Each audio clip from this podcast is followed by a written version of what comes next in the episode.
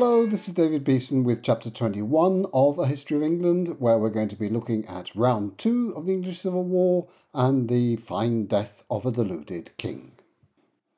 After the First English Civil War, a number of Scots Presbyterians began to worry about whether the powerful force emerging in England, the New Model Army, might not be an even more serious threat to them than the king.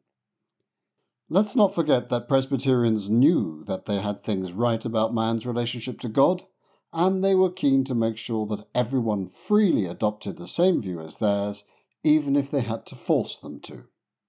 The New Model Army, as we've seen, had a rather broader view of religious freedom and wanted people to be able to choose freely which sect they belonged to. Which Protestant sect. That kind of choice wasn't attractive to Presbyterians, who felt they'd already made Scotland's choice and saw no reason to review it. Nothing illustrates the depths of their differences better than an extract of a letter of Cromwell's to the Scots Presbyterians. The second sentence is a much quoted principle of Quakers even today. Is it therefore infallibly agreeable to the word of God all that you say? I beseech you in the bowels of Christ think it possible you may be mistaken. Admitting you might be wrong is the starting point of tolerance of divergence, and Puritans such as the Presbyterians had little time for divergence. It got to the point where a large number of Scots decided it would be best to open negotiations with Charles. They offered him the softest of soft terms for their support, even asking for just three years of strict Presbyterian control in Scotland leaving open the possibility of new arrangements afterwards. Let's just remind ourselves of the tortuous way the two sides got there. Charles had gone to war with Scots Presbyterians, badly beaten by them once and then a second time when the Scots entered into an alliance with the English parliamentary forces. He had decided he'd rather surrender to the Scots than to Parliament, but they handed him over to Parliament anyway.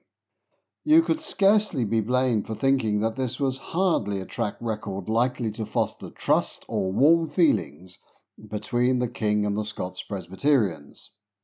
Despite all that, the next big idea was for those same Presbyterians to go into alliance with the King, take on the English Parliament with him, and help him recover his power. Never let it be said that there's anything clear about loyalties in a civil war. Charles was always eager for what he saw as the main chance. So he escaped from captivity and headed north to join yet another Scottish army invading England. From there, he called on royalists everywhere to rise in his support.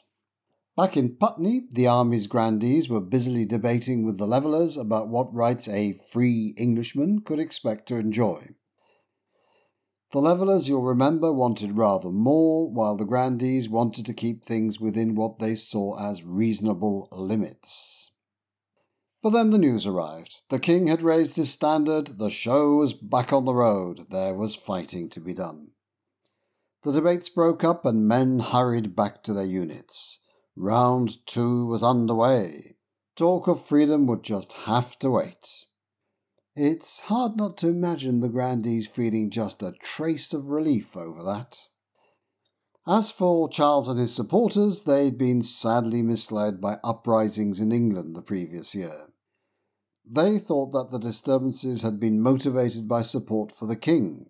Unfortunately, the problem was really dissatisfaction with Presbyterian measures, such as the abolition of holidays. Christmas, the longest holiday and at a time of year when people most needed one, was especially missed. Incidentally, the cancellation of the holidays is a measure often attributed to Cromwell. That's certainly what I was taught as a school kid. But in reality, it wasn't down to him, it was the Presbyterians in Parliament. At any rate, the Troubles hadn't been driven by any great upswelling of affection for the king. At the time, there wasn't much support for him.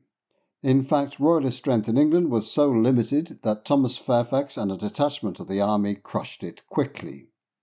Meanwhile, Cromwell took a force into Wales, where he swiftly dealt with the threat from there, which even included former parliamentary soldiers who'd gone over to the king's side.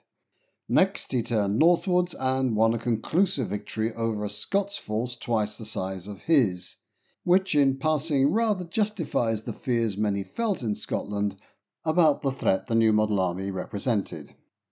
With Parliament winning victories in England, Wales, and Scotland, the Second Civil War was over for Charles. Bitter fighting continued in Ireland, as we shall see in the next episode, but his fate was decided in Britain and he'd been beaten again. Previously, the parliamentarians had shown some mercy towards beaten soldiers. Now this disappeared, particularly towards men who'd changed sides. The number of executions soared, as did mistreatment of surviving prisoners.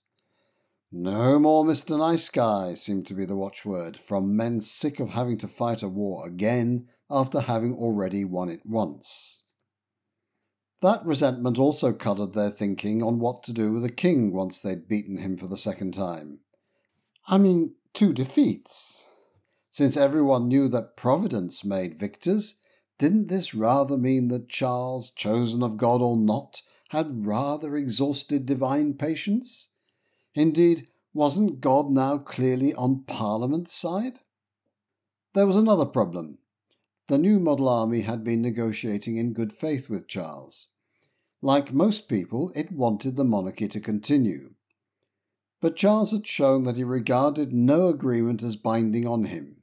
He'd signed documents committing himself to peace, but go on preparing for war on the quiet. He apparently failed to understand that if you break agreements, people become reluctant to make any with you.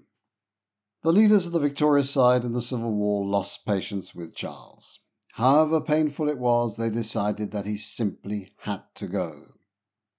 Assassination was the traditional method of getting rid of inconvenient monarchs like Edward II and Richard II, and the English are nothing if not traditionalists. The army's leaders, however, were parliamentarians, which meant they were bureaucrats and lawyers. They respected the law with a capital L. It had to be obeyed, or at least appear to be obeyed.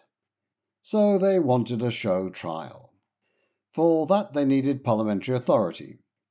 Sadly, even after all that had happened, there was no majority in either Parliament or the country for doing away with the King. The solution was the same as adopted before and since by those purists, whether right or left wing, who just know they have a monopoly on the truth, especially if, conveniently, they have an army at their disposal. They preserve the appearance of legality while using force to get their way. Colonel Thomas Pride of the new model army stationed himself at the entrance to Parliament and simply ejected MPs whose support couldn't be counted on. There's a term for using the army to eliminate political opposition. It's called a military coup. And that's what this was. Just as the Scots had been right to be worried about the new model army, so it was clear that Parliament had been justified in having the same concerns. The coup was directed at a Parliament that had lasted eight years and had come to be called the Long Parliament. After Pride's Purge, it was known as the Rump Parliament. It sounds insulting, and in most people's mouths it was. But the Rump did what the army wanted. It voted to put the king on trial. For treason towards the people by waging unjust war on it. English courts, however, dispense the monarch's justice. How could they enforce justice against the monarch? Charles, like most people, couldn't see what authority the court had to try him. The Lord President of the court, John Bradshaw, explained to him, You are, though you will not understand it, to find that you are before a court of justice. The king replied, Well, sir, I find I am before a power. Charles was right. All the army had was power. It wanted him dead, but by legal process, though no such process existed. So the court just made up the law as it went along.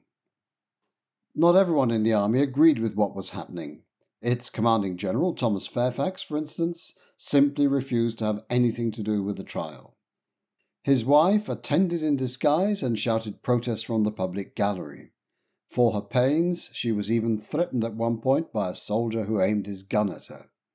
There was only one way a treason trial could end in those days.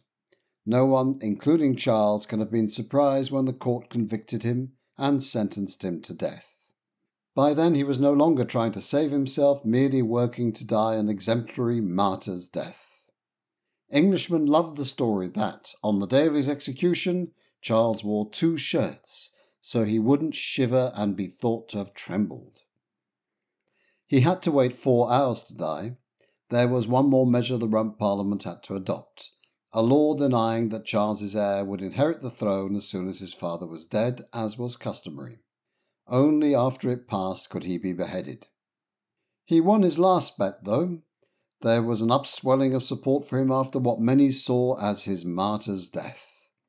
It was the smartest trick he ever pulled off.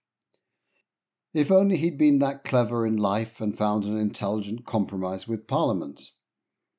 Instead, he'd been too wily to be straightforward, too devious to honour his deals, too blind to know when he was beaten. He might have saved a lot of lives, including his own, had he behaved more wisely. Charles's death marked Parliament's complete victory over him, but it didn't lead to lasting peace. That's something we can explore in the next episode. Thanks for listening to this one.